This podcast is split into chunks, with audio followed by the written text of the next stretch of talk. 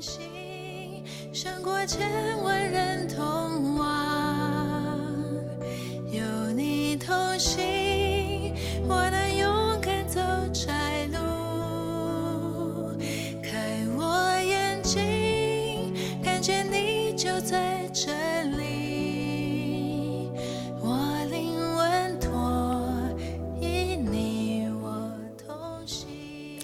亲爱的弟兄姐妹，大家早安！好朋友们，大家好！今天我们要进行到《列王记上》第二十二章，我们要读第一节到第十节。亚兰国和以色列国三年没有征战，到了第三年，犹大王约沙法下去见以色列王。以色列王对臣仆说：“你们不知道激烈的拉莫是属我们的吗？我们岂可静坐不动？”不从亚兰王手里夺回来吗？亚哈问约沙法说：“你肯同我去攻取激烈的拉莫吗？”约沙法对以色列王说：“你我不分彼此，我的名与你的名一样，我的马与你的马一样。”约沙法对以色列王说：“请你先求问耶和华。”于是以色列王招聚先知，约有四百人，问他们说：“我上去攻取激烈的拉莫可不可以？”他们说：“可以上去，因为主必将那城交在王的手里。”约沙法说：“这里不是还有耶和华的先知，我们可以求问他吗？”以色列王对约沙法说：“还有一个是英拉的儿子米该亚，我们可以求啊、我们可以托他求问耶和华。只是我恨他，因为他指着我说的预言不说吉语，单说凶言。”约沙法说：“王不必这样说。”以色列王就招了一个太监来说：“你快去将英拉的儿子米盖亚招来。”以色列王和犹大王约沙法在撒玛利亚城门前的空场上，各穿朝服，坐在位上。所有的先知都在他面前说预言。谢谢杨姐帮我们读一到十节的经文啊。今天的这一整章呢，是讲到亚哈的结局，关乎到一场战役，请弟兄姐妹很完整的把啊最后一章读完，那这样你就可以更明白，知道我在提到其中的一些细节。这段时间我们读到亚哈，知道亚哈王是北国以色列算是。啊、第一名的坏王，因为他不执行耶和华眼中看为恶的事，他还受到妻子皇后耶喜别的耸动，选择听他的话。他一次又一次的拒绝神给他的恩典而帮和帮助，转而相信一些邪恶的灵和偶像。所以在列王记上二十一章，我们才刚读过二十五节，形容说从来没有像亚哈的，因为他自卖。行耶和华眼中看为恶的事，受了王后耶喜别的耸动，行了最可憎恶的事，信从偶像。这个形容词，因为亚哈自卖，我觉得弟兄姐妹可以去揣摩，神看他是出卖了自己，因为他活在谎言中。那这章主要是记述亚哈王在一场跟亚兰国之间的战争中死亡。事情的开头就从他跟他的亲家翁，就是犹大王约沙法。约沙法来找以色列王亚哈，那时候南国跟北国的关系因为联姻，所以是友好的。在这一场会面中呢，亚哈怂恿犹大王。他希望约沙法跟他一起去攻打激烈的淹没，把这片领土从亚兰王的手中夺回来。如果我们还记得的话，前两天 Q T 我们读二十章，有读到亚哈跟亚兰的战争，神其实把亚兰国的国王交给了亚哈，神的旨意是要除灭这整个国家，但是亚哈是依照自己的喜好放走了亚兰王，并且因为这个这件事情，神要追讨亚哈的命，这是写在四十二节。现在呢，亚哈他又随性的想要顺从心里的念头，要抢回激烈的拉莫，所以他就找约沙法陪他一起出战。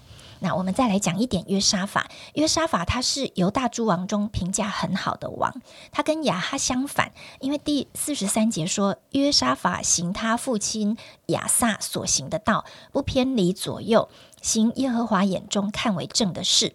他有做做一第一次，在他跟雅哈的会谈中，他有做第一次的过滤，就是他希望雅哈能够先寻求神。但是不知道为什么，在约沙法已经看出雅哈找来的这四百个先知都假假的、怪怪的，因为他们口径一致的说这场战这场仗一定会打胜，所以约沙法觉得心里不安，就进而问雅哈说：“这里有没有耶和华的先知可以让我们求问呢？”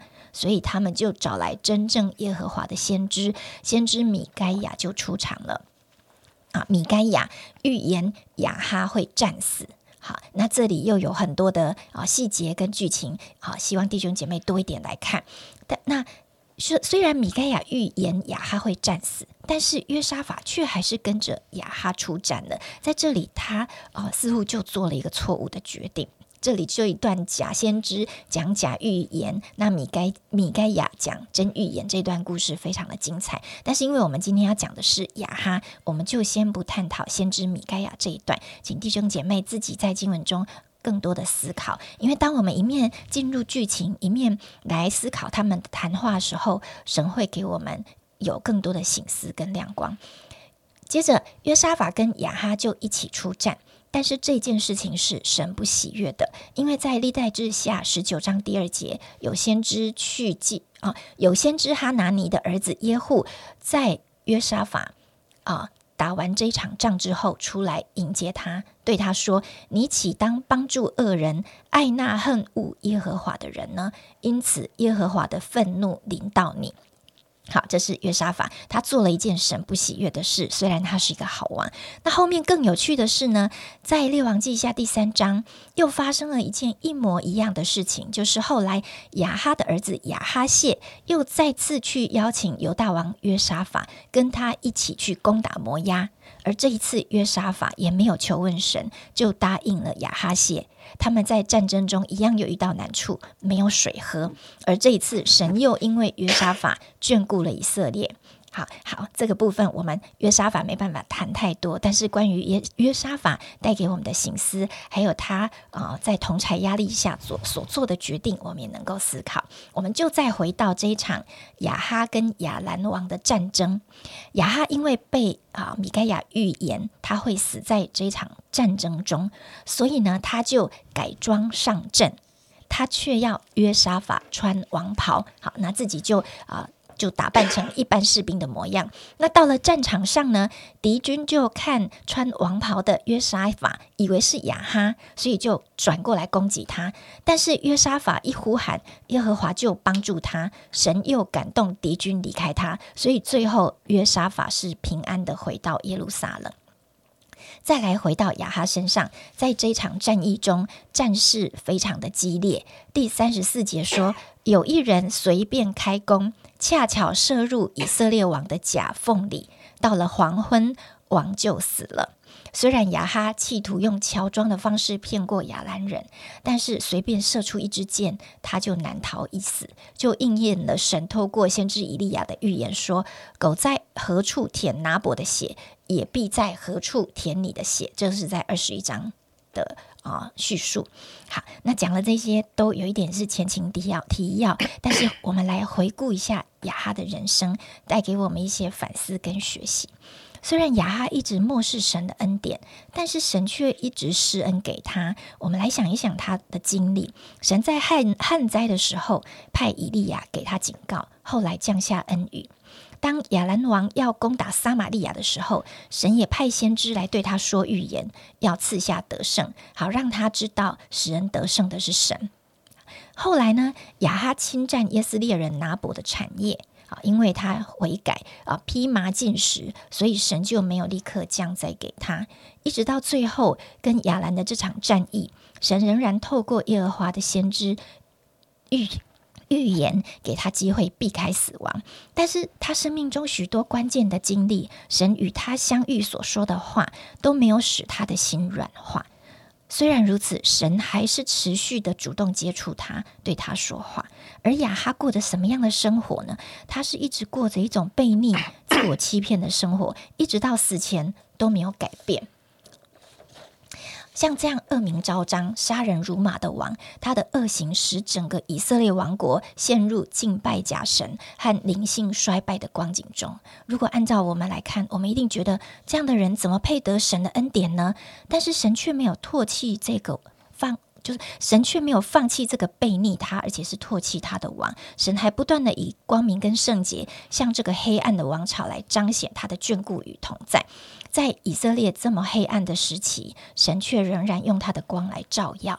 啊，保罗曾经在罗马书说：“只是罪在哪里显多，恩典就更显多了。”我们来回顾一下，我们心中是不是曾经会觉得，某个人、某个国家或某件事已经太败坏，没有救了呢？那我们就从亚哈王朝来学习，就算邪恶会升级，但是神的怜悯跟旨意永远得胜，甚至于神早已经派他的儿子进入这个世界最黑暗的地方，承受最巨大的罪和权势。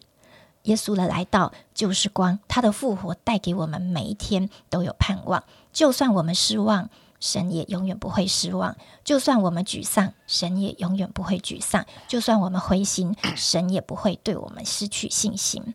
再来谈亚哈，虽然他远离神，活在谎言中，在他生命许多关键的时刻，却都仍然选择离开神。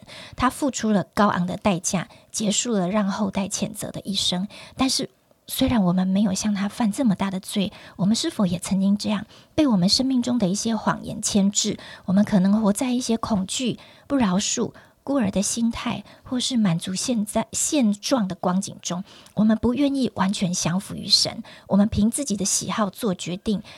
像雅哈一样，不愿意寻求神的心意，或者我们总是想到自己，却很少想到神。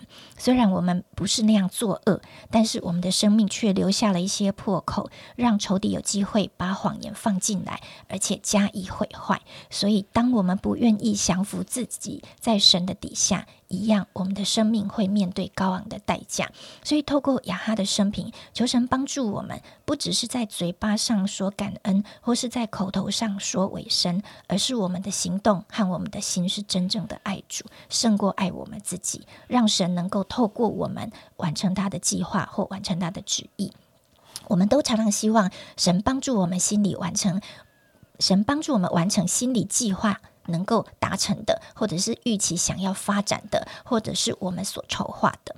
但是，当神的道路跟我们的计划不一样的时候，我们是不是真的愿意降服？这才是真正接受检验的时刻。而今天，神有没有呼召你、呼召我在哪些事情上来降服于他呢？让我们从亚哈的生命中来学属灵的功课。嗯。好，雅哈呢？呃，耶喜别这对夫妻应该都是很有名的哦。呃，每次想到他们，就觉得很想要上帝，呃，劈雷把他们劈死，就 很多事情就搞定。嗯，我觉得这就是人的一种心态。我常常会觉得，嗯，不同的心态看圣经就有不同的结果。呃，比如说，如果我觉得自己是个好人，常常受害，我就会觉得上帝不公平。怎么还一直给雅哈机会？但是如果我看见自己也是个恶人，呃，雅哈蛮表面就是很恶，但是我心里面也不差。当我这样想的时候，我就觉得感动，谢谢主还给我机会啊！所以啊，我不知道啊，你我我们怎么去想这样的一段经文？但是好像整本圣经都在讲一件事，就是神。总是能给机会的时候，就会给我们机会。愿我们每天过一个回转归向他的生活。我们一起祷告：耶稣，我要感谢你，感谢你带领着我们，常常告诉我们，你有丰盛丰盛的慈爱，你不轻易发怒。主耶稣，我深愿我不是滥用这样的爱，而是我好珍惜这样的一个机会，使我有悔改。归向你的机会，求主今天在我们的生命里做主掌王权，愿意我归做一呃过一个悔改的生活。谢谢主，听我们同心祷告，奉耶稣基督的名，阿门。